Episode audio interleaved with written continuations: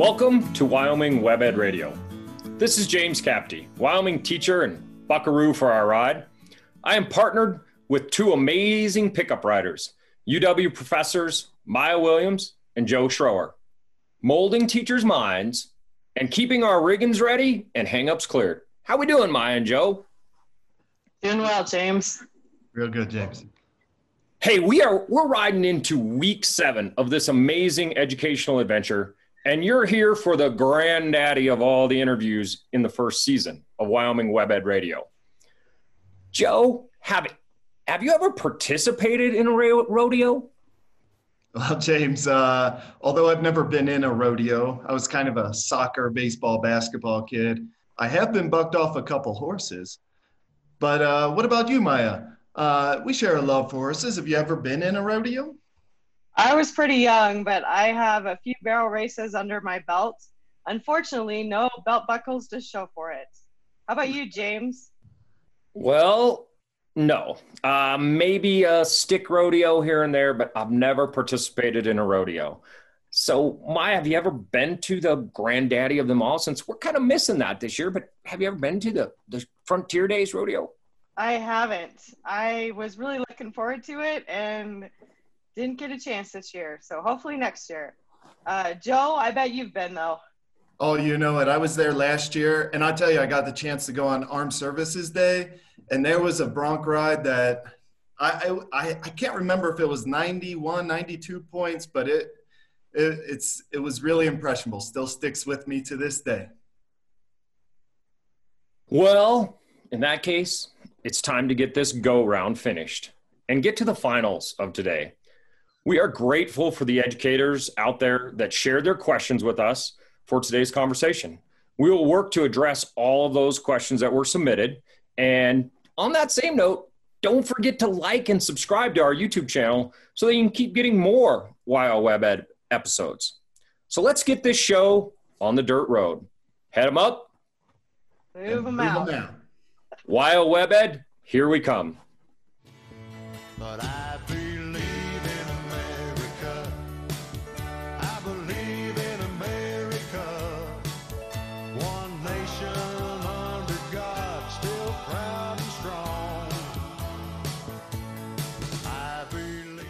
So we needed a little Chris Ledoux to set the stage, and Chris Ledoux's always good. So we are here today with the governor of the great equality state of Wyoming, Governor Mark Gordon. Welcome to WYO WebEd, Governor Gordon. Oh, well, thanks. And nice uh, to hear Chris Ledoux. He came from the town I grew up in, Kaycee. And, you know, for those rodeo fans, I just want to point out that Wyoming was one of three state fairs this year that ran in the country. So rodeo is alive and well in Wyoming. But I just wanted to take a moment to personally thank all the teachers for their dedication during these incredibly challenging times. You, you and us, uh, we we have experienced firsthand the important role that you play in the lives of students and how critical school connectedness is for our students. You have demonstrated flexibility, adaptability, and an unwavering sense of purpose throughout the progression of this pandemic. You are the backbone of Wyoming's economy, and I applaud you for stepping up to be innovative and meet all the challenges that you have faced since the world shifted under our feet in March. I recognize you're working harder than ever before on behalf of your students and to make significant contributions to our state and your schools.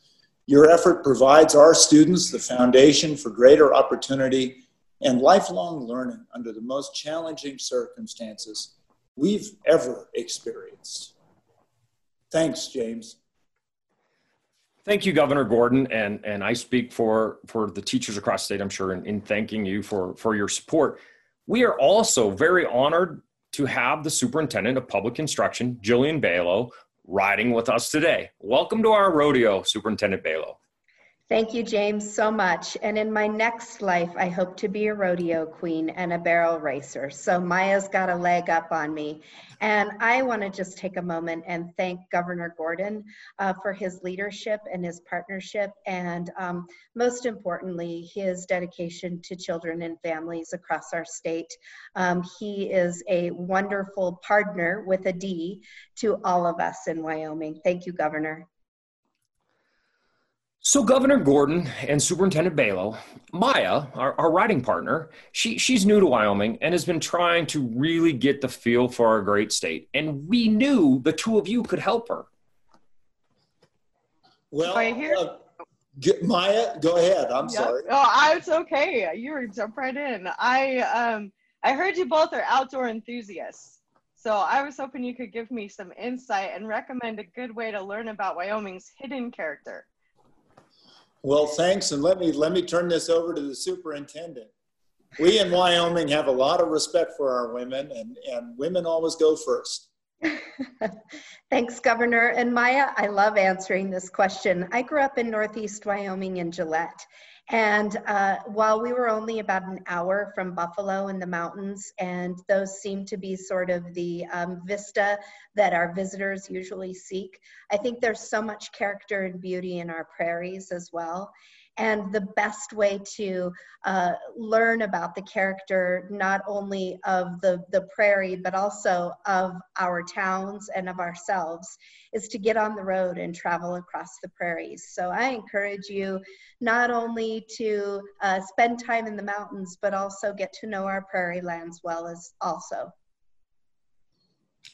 my, I, I would simply add to that, I, the superintendent's absolutely right. Wyoming's rich in landscapes uh, from the eastern part where you can look at the history of the gold rush and, and the town we're in, Hell on Wheels, that turned into Cheyenne. From, from Laramie, you can head up north through the Shirley Basin. Uh, out to the west, you've got the Red Desert and all the magic that's there. You've got mountain ranges. One thing you'll find out about people in Wyoming is they all have their favorite mountain range. But I grew up camping, hiking, fishing, kayaking, rodeoing, just doing all the stuff I could outdoors. Uh, and, and I just invite you to explore this fabulous state and meet her people because really the soul of our state is her people. That sounds like great advice. I'm excited to get out and get all over the state and see these wonderful places you're talking about. But we're here today to find out what the teachers want to know. So this is a perfect chance. I mean, the, Governor Gordon you talked about being from Kaycee and, and the hole in the wall gang and the Butch Cassidy and all that back in the days when masks maybe weren't such a good thing. So one of our questions from our teachers came in and, and, and they said, do you believe that wearing masks will detract from our primary objective of teaching and learning? Well, James, thanks. I, I think it's important to recognize no matter what school is going to look different this year, besides all the controversy and national noise around starting schools, some kids and their families may find wearing masks uncomfortable. Others may insist on having them worn. I can sympathize really with both points of view. Masks aren't comfortable, but without a vaccine, masks are a tool that can help us keep our teachers and our students safe. Most importantly, it will help us keep our schools open. And I have no doubt that the district and its experience with COVID will set a tone for how masks are accepted. Masks may not be the magic bullet, but they do have an important role in, to play in reducing transmission.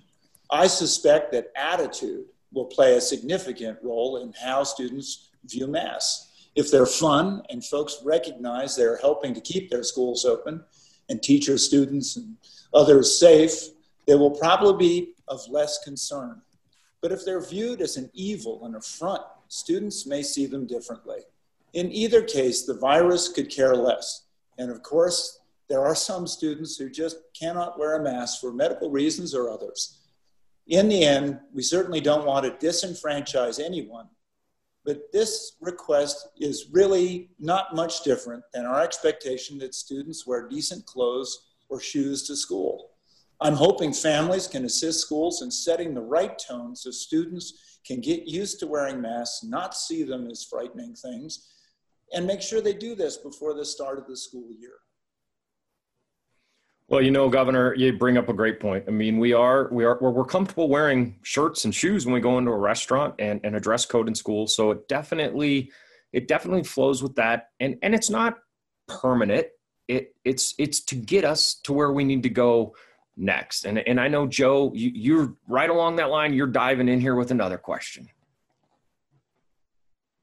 That's right, James. Um, Superintendent Balow, I have a question from a teacher in Fremont 6. So we know that hand washing, masks, and social distancing are key to keeping COVID at bay. What advice would you give to the older and wiser teacher population with pre existing conditions that teach younger students?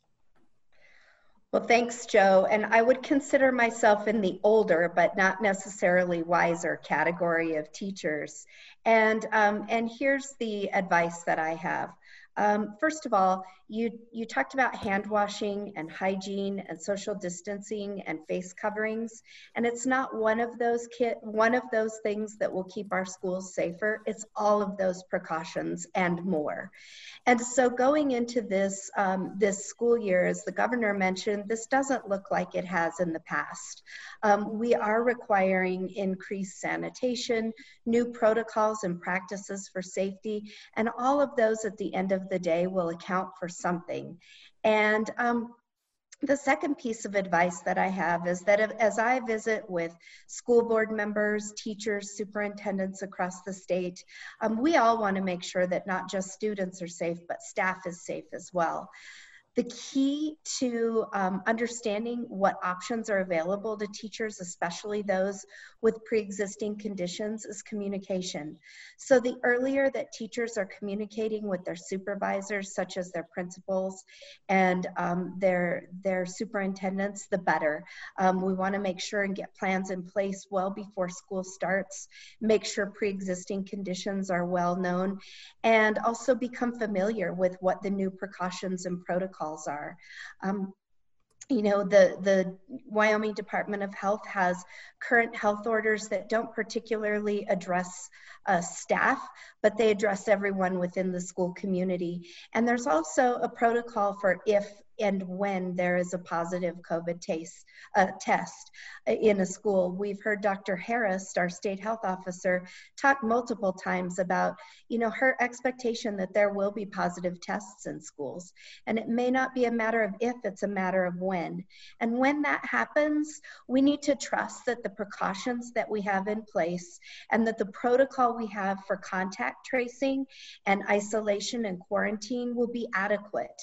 Um, the first first step is opening schools. The next step is keeping schools open with all of these precautionary measures and data driven protocols that we have in place to keep schools safe and to respond when there's a positive COVID 19 test. Wow, thank you so much, Superintendent. Uh, so it sounds like easy to follow protocols, efforts of everyone, focusing on all the little things along the way, along with excellent communication, will help us keep the virus out of our schools mediate its spread if it does happen to get in there. So, Maya, I know you've got another question for Governor Gordon uh, related to data driven uh, decision making. I do. This one comes from a professor in Laramie 1. What are the specific metrics or data that are going to be used to determine when schools should open or close?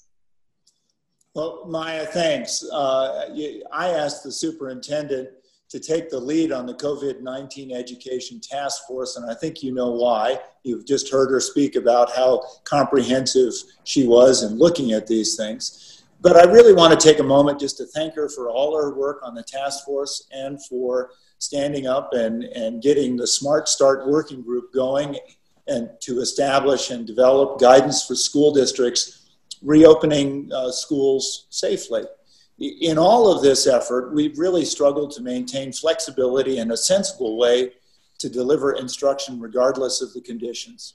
I'm certain the one thing we can depend on in the coming months is that things will change.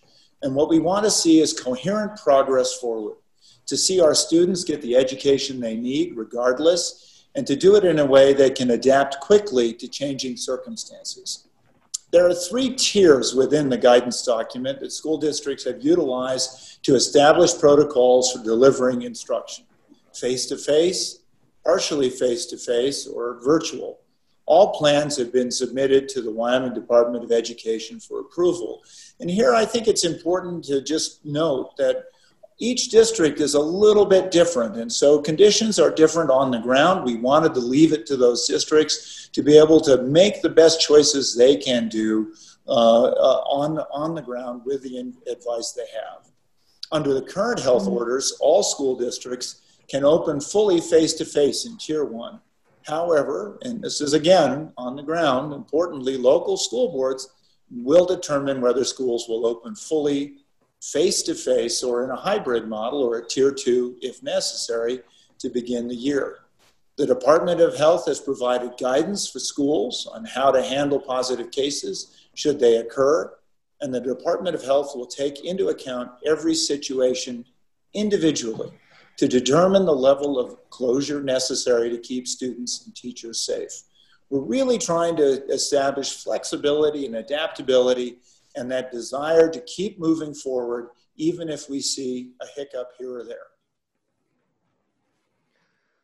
Well, you know, it, it definitely sounds like, Governor, we're talking about really building a framework that allows for school districts and communities, which were not all the same, to kind of work within that framework. And, and I know, once again, that one size fits all um, doesn't work. And so, uh, a, approach that allows for for that input from the different schools and and some that local control is, is so important.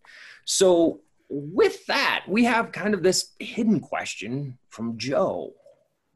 Well, this is for Superintendent Balow. So, one of the most amazing positive outcomes of this pandemic is the outpouring of support to, to feed each other, which is an amazingly positive, peaceful kind of thing to do.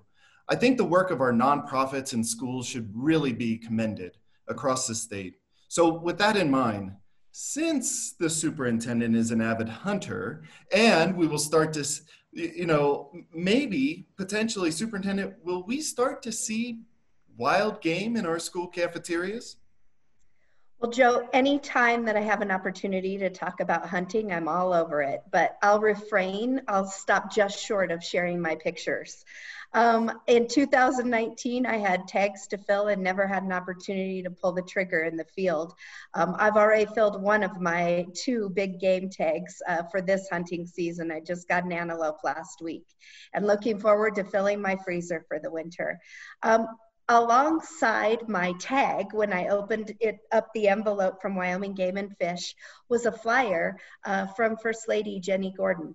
And um, I'm so proud of the work that she's done with the Wyoming Hunger Initiative and um, around not just feeding children, but feeding children and their families who experience food insecurity she's done so much work though with our with our schools to make sure that our schools or that our children uh, not only have adequate nutrition but have access to local nutrition uh, from local producers as well.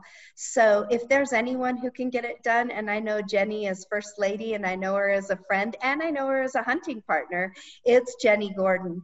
And i really am it's just an honor to work with her on the hunger initiative and with her at the helm.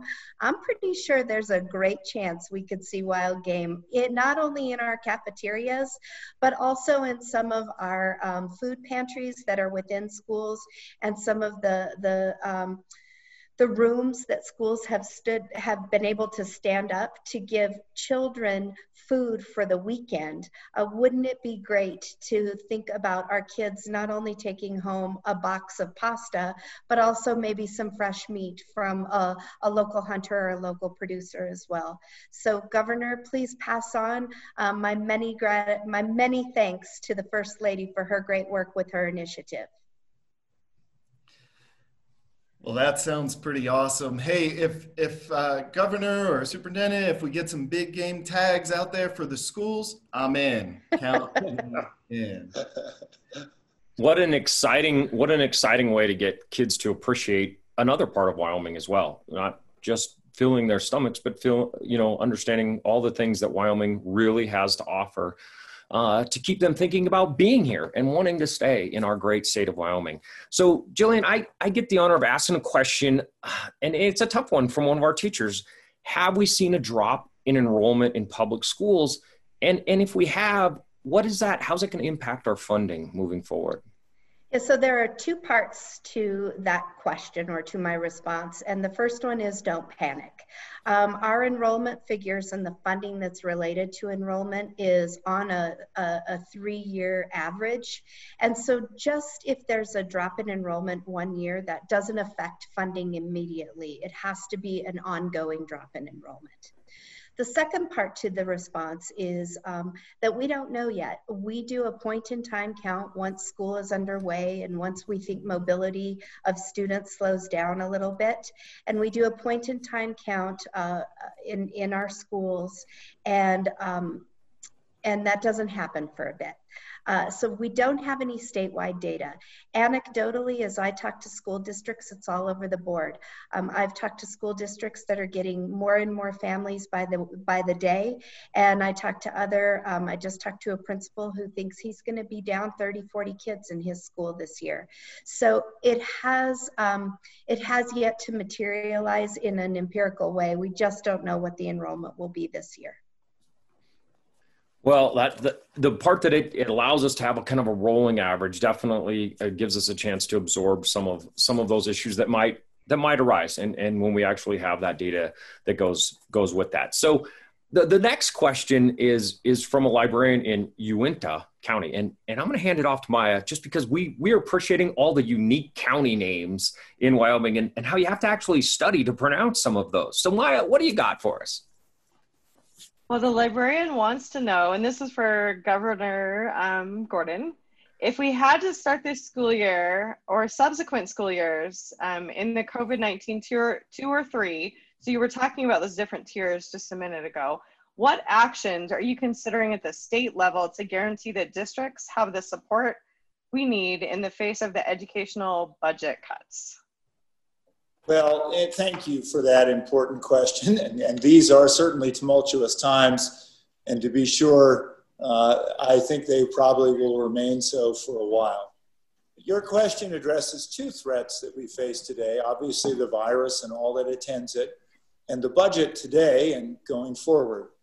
But for today, out of the 1.25 billion in CARES money that Wyoming received, I allocated about 51 million for technology nutrition, and personal protection equipment, PPE, to ensure that students and teachers are protected and connected should we have to deliver instruction remotely. I wanted to make sure students have access to meals and schools have the necessary supplies to reopen safely.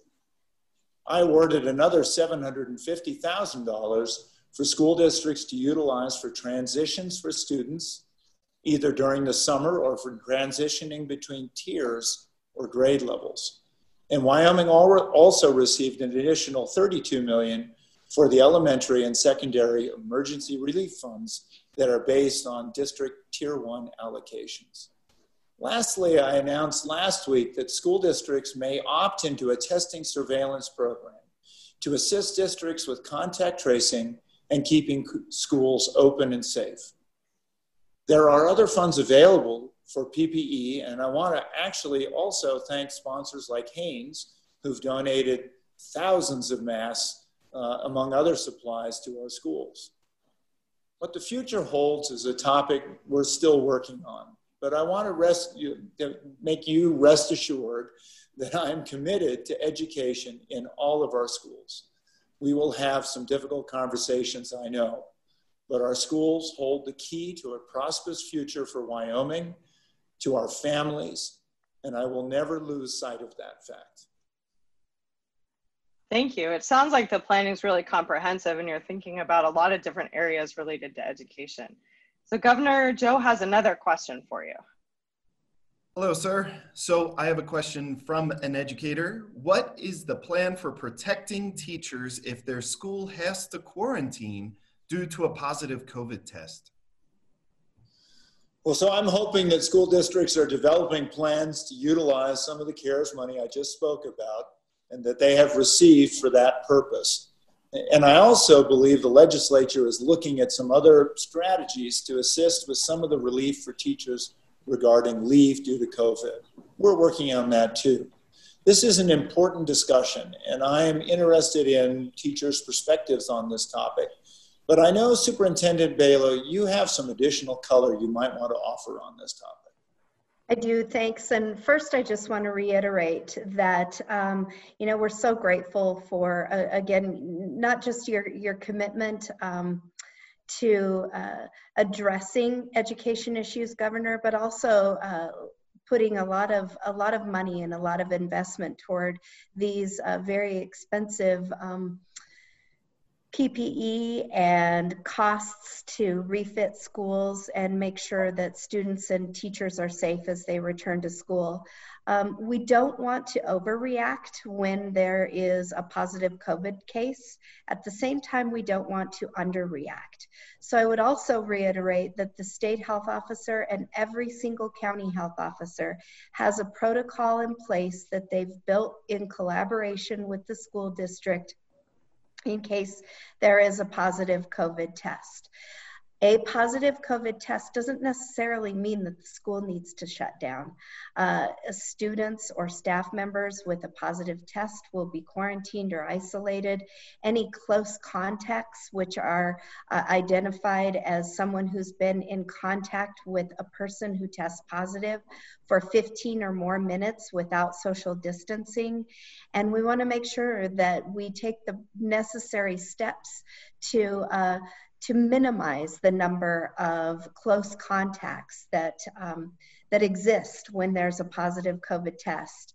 So that's that's definitely in the works in every every single school district across the state, and we know it will continue to play a key role as we go forward with the school year. Wonderful. And I just wanted to take a moment to reiterate that anyone can go to http edu, so edu.wyoming.gov, and click on the COVID 19 resources tab at the top and find a lot more information about what the superintendent and the governor are talking about here. And I've also put that in the chat.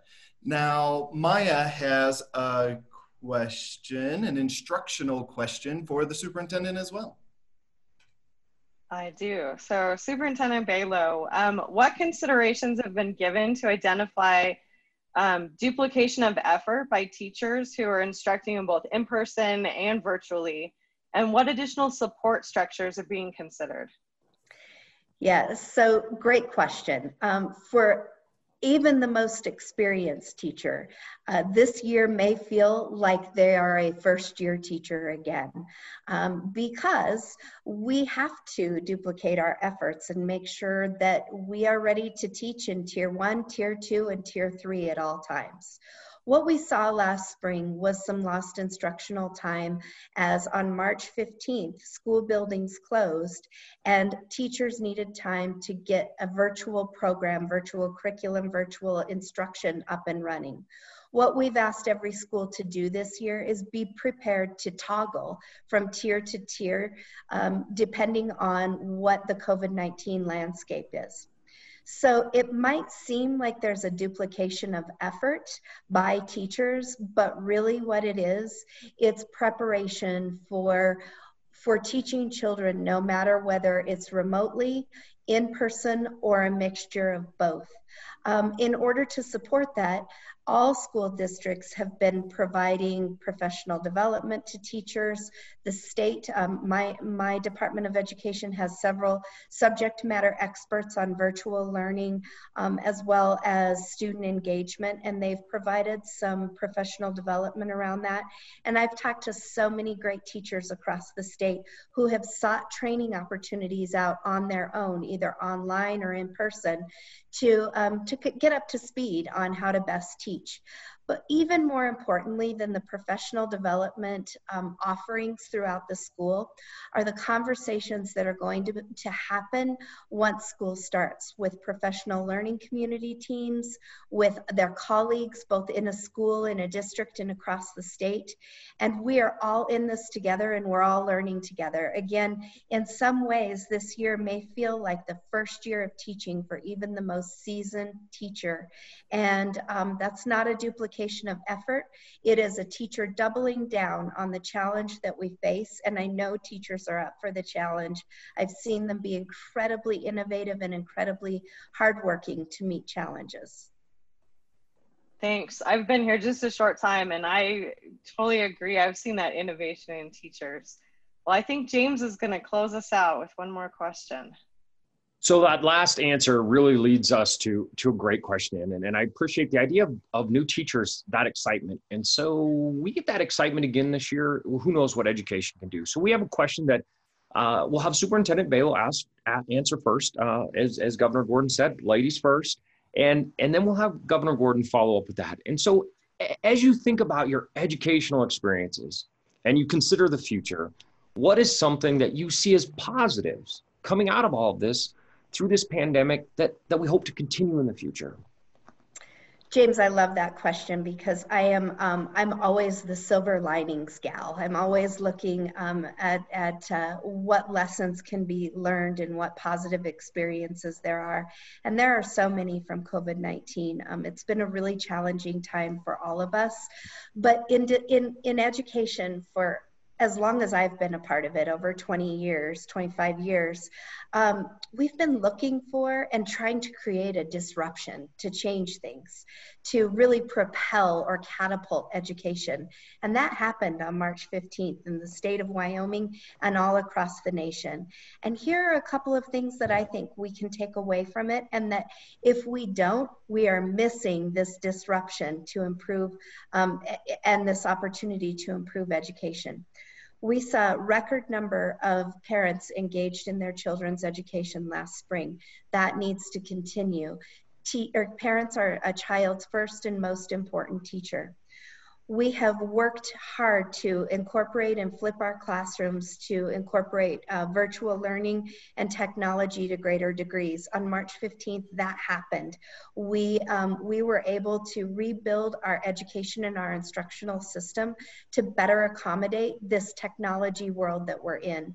Um, more than just teaching kids how to consume or use technology, we want our students to be able to solve problems and innovate using technology. And we're not there yet, but we are on our way, and we have a really nice springboard with COVID 19 to continue that work.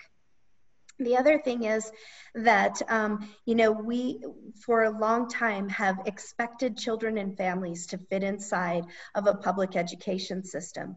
COVID 19 has caused us, and Governor Gordon talked about it earlier, caused us to plan for different scenarios. In Wyoming, we call that Smart Start and the tiered tier one, tier two, and tier three of school operations.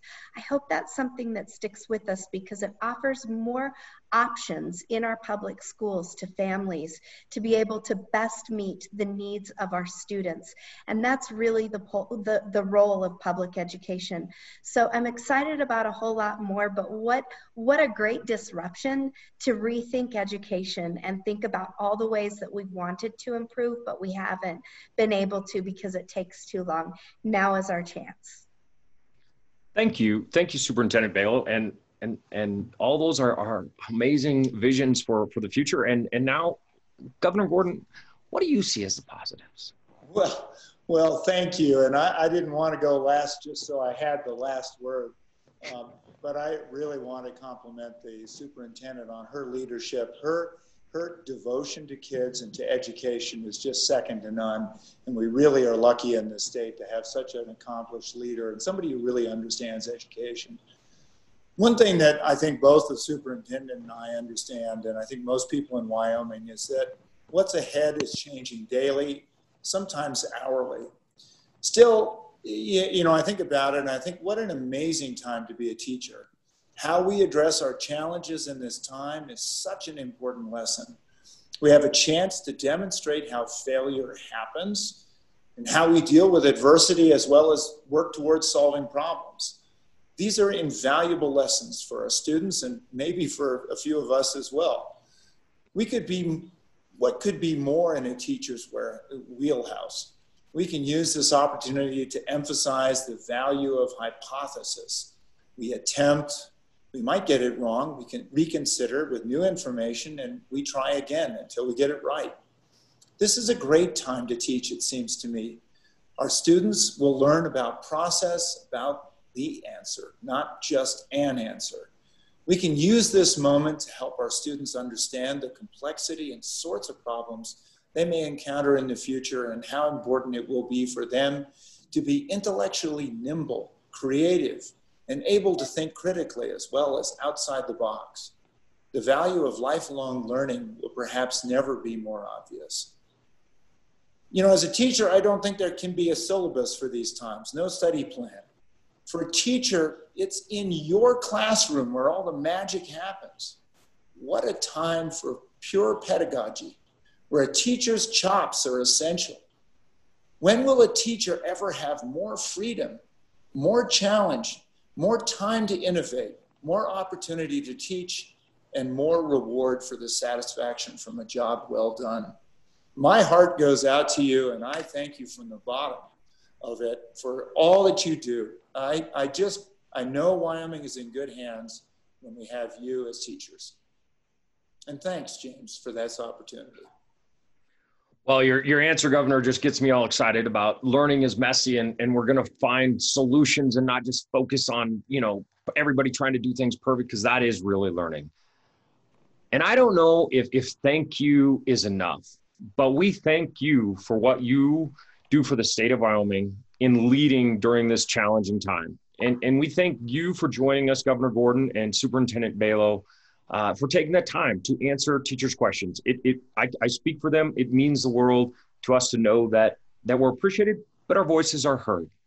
And so next week, we saddle up for the final ride of season one of WYO WebEd Radio.